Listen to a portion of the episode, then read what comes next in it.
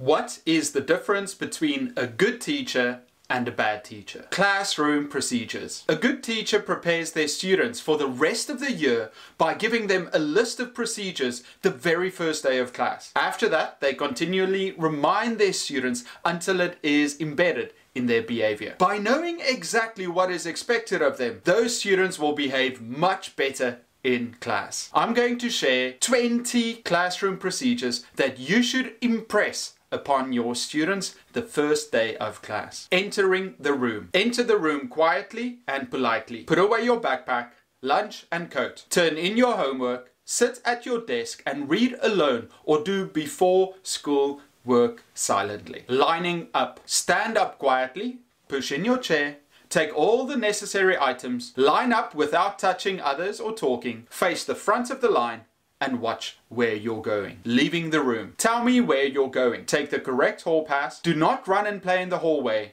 or restrooms. Come back promptly. Ending the day. Clean off your desk and leave your work notebook. Pick up any trash near your desk, stack your chair and wait quietly to be dismissed. Neatness is next to godliness. If you spill water or make a mess, get the class broom or rag to clean up. Do this quietly without disturbing the rest of the class. We have a group responsibility to the class. Take pride in it and keep it clean. Obtaining help with assignments. Quietly ask students at your table for help with directions if you need it. If you are working alone, raise your hand to get help from me. If you are working in a group, ask them for help. Handing in finished work or homework. Make sure that your name is written on your paper. Place your paper upside down on the finished work or homework basket. Question while teaching. If you have a question while I'm teaching, raise your hand. Do not shout out questions. If you have a problem with a friend or want to speak to me about anything, make an appointment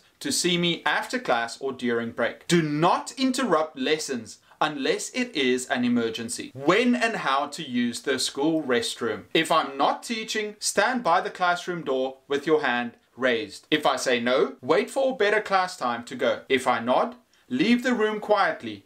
Do not play in the restroom and return to class promptly. If you feel sick, let me know. If you are very sick, I will send the class president with you to the nurse. If you have a sudden nosebleed or a major accident on the floor, move away from it, and the class president will leave the class to notify the custodian. When and how to use the pencil sharpener. At the beginning of each assignment, the person I've chosen to be the pencil sharpener will invite you to have him or her sharpen your pencil. If your pencil breaks during an assignment, use a community pencil. Getting into work groups. Take all the materials you need, greet each other, complete the task, doing your personal best. Make sure each person signs the project. Thank the others in your group. Remember, only one person speaks at a time. Don't be too loud as to bother other groups. If you have a question, raise your hands and I will come to help you. You may get a tissue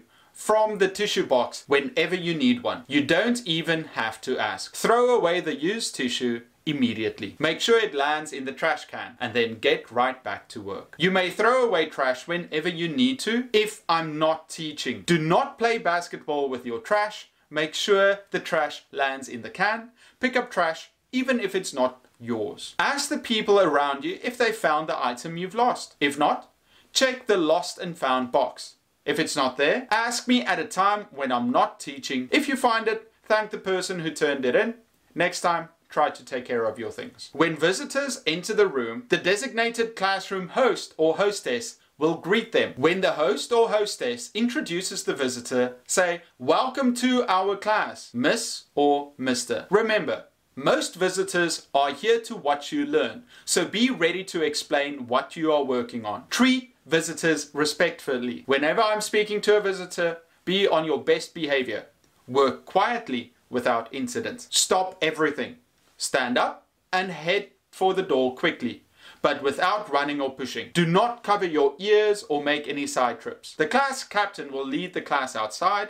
I will stand at the door to make sure all the students are out. Wait patiently, calmly, and quietly in line outside until we are allowed to go back to what we were doing. When I need your attention, I will ring the bell or raise my hand. As soon as you hear the signal, stop what you are doing, pencils down, eyes up and listen for instructions. Organizing your desk. Remove all loose papers. Decide if they should go home or stay at school. File them in the right place. Throw away any trash. Make sure your area is clean and neat. What to do during free time. Once you are finished with an assignment, do not bother your classmates. Complete any other assignments that you have. When you are done with those, you may choose to do a classroom job, read a book, write a story, make up math problems, work on research, or peer tutor someone who needs your help. Procedures are super important for students to understand their place in your classroom.